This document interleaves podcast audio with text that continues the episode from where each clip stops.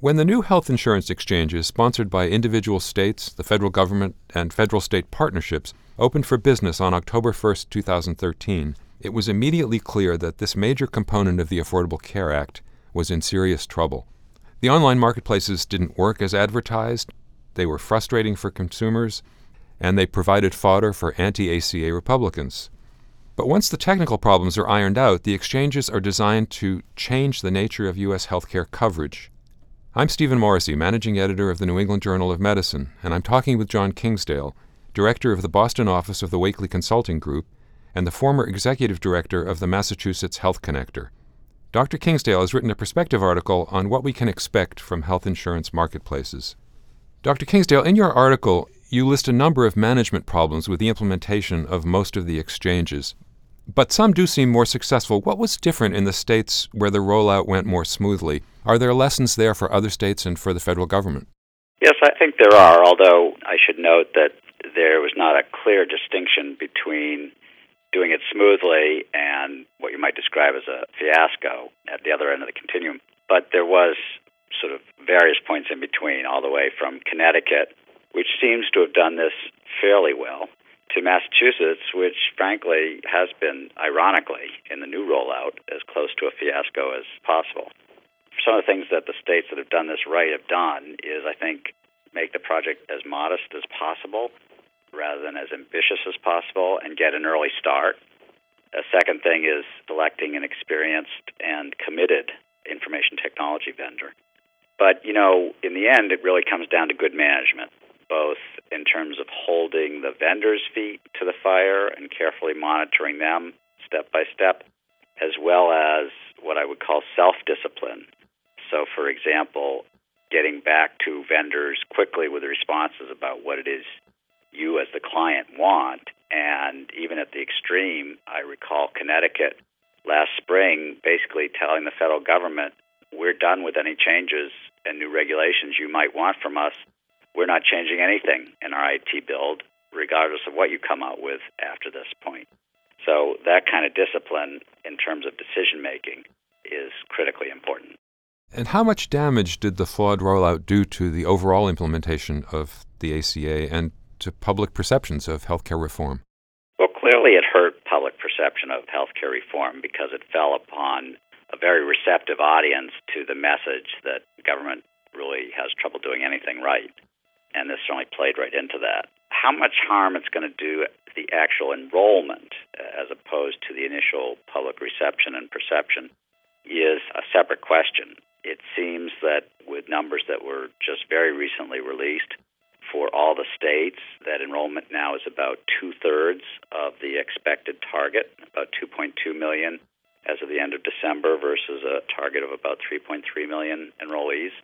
And there's some real contrasts with states like Connecticut and Rhode Island and New York that are all above 150% of their target enrollment versus states like Massachusetts, Oregon, Maryland, and D.C.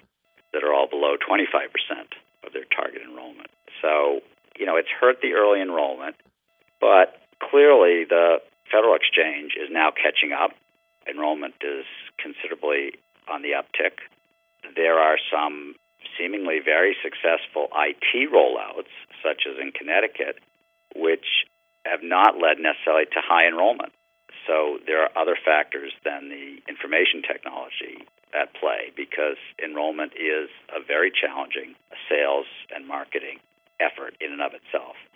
And most surprisingly, if you begin to look at the numbers, there's not a clear correlation between high enrollment which is certainly a success in itself, and getting a particularly healthy young of enrollees, which may be important to ultimately managing the price of insurance over the long run. And then finally, I'd say the impact of the slow enrollment, you know, we really won't know for sure until after March. But so far, the states have done slightly better, it seems, than the federal overall. But there's a mixed picture there and it's a long term effort. So what really counts is can everybody involved in the states and the feds relaunch effectively in 2015 and, and make up some of the lost ground from what seems to have been a flawed start in 2014. What is it that most of us don't understand about the information technology involved here? What are the complexities? What are the hurdles? Well, I'm not a uh, an IT specialist by any means. In fact, I have enough trouble with just with my laptop. But it seems to me that the complexity and ambiguity of or lack of management are the biggest obstacles. If the client knows what they want and they build this thing stepwise, so take a modest project and we did that at the connector in Massachusetts. Our first build was about a million dollars. I mean, it was very small. And then you test that. Then you add more pieces, and then you test that. It seems to me this is uh, far more feasible than if it's a very am- ambitious project and you're trying to get it all built at once. Clearly, all vendors are not equal, but all vendors need careful oversight and management. And building an exchange, I guess the last thing I'd say is not primarily a technology play. That's just a necessary component, but it's really a management and marketing effort. As you say in your article, the core function of these exchanges is going to be to promote enrollment in health insurance plans and to promote consumer choice among those plans. That promotional aspect seems to be at least partly a marketing challenge. So, what promotion related advice would you have for other states given what you've seen in Massachusetts? Well, we were very successful in marketing in Massachusetts, and we got down to officially at least to, to a 2% uninsurance rate uh, a couple of years after rolling this out. Although there are a number of different surveys, and the rate, I guess, is somewhere between 2 and 5%, depending on which survey, uninsured. Nevertheless, by any standard, it was successful. Some of the things that we learned along the way are first, strive always for simplicity both of the exchange, the products, and the messaging.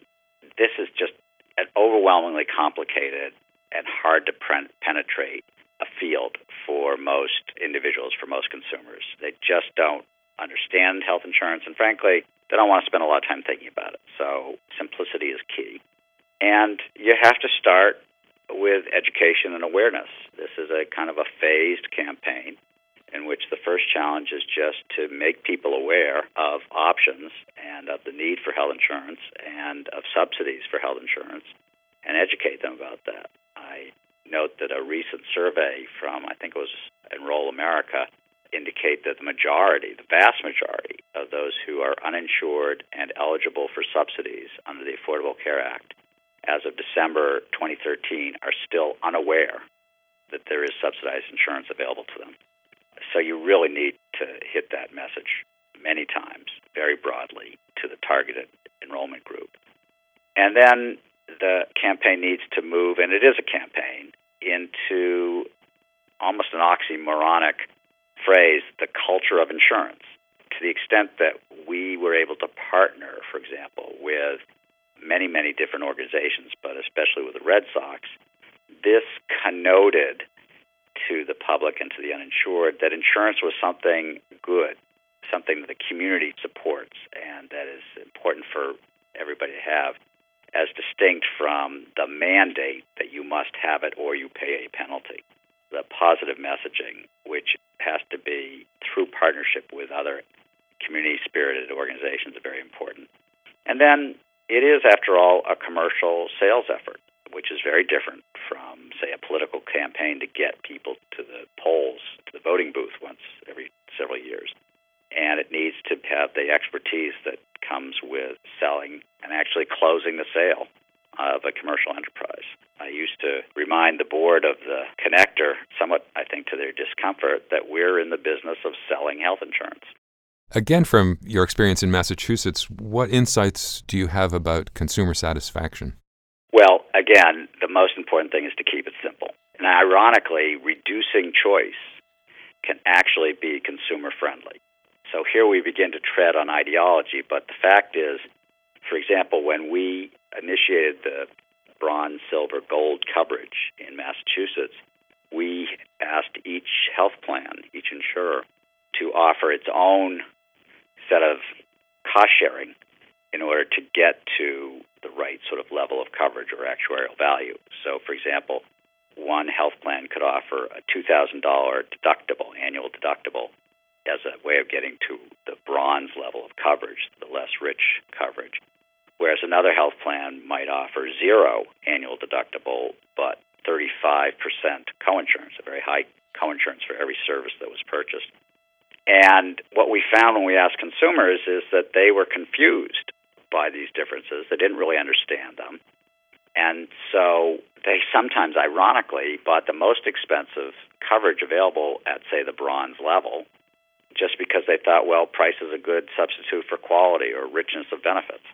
And so we found that they asked us, and we found that it was much more helpful to require every carrier to offer that $2,000 deductible plan or every carrier to offer that zero deductible plan with a high coinsurance so that people could, consumers could compare apples to apples. They could compare the $2,000 deductible and low copayment plan across different carriers like Blue Cross and Harvard Pilgrim and Tufts, etc. So we needed to find ways to keep it simple, and we needed to constantly assess what was working, what wasn't, and improve that. Well, that competition among insurers that you talk about is something that is expected to be a benefit of the exchanges. How much, in fact, have insurers changed their plans to create greater value for consumers? And do you expect to see more of that in the future? Well, there's been a considerable movement just for 2014, and, and I would expect to see that continue and evolve. The obvious change for 2014 is two things. One is we're seeing the emergence or the reemergence because in the 1980s we already had a select network health maintenance organizations those had been pushed in the group insurance market increasingly towards very broad access to virtually any physician and hospital. And now we're seeing a reversal of that and the emergence for the exchanges mainly of select network health plans. So the majority of the plans being offered for 2014 to individual buyers on the exchanges offer something short of most providers in the community. And the selection has mainly been on price in order to lower the premiums for the health plans.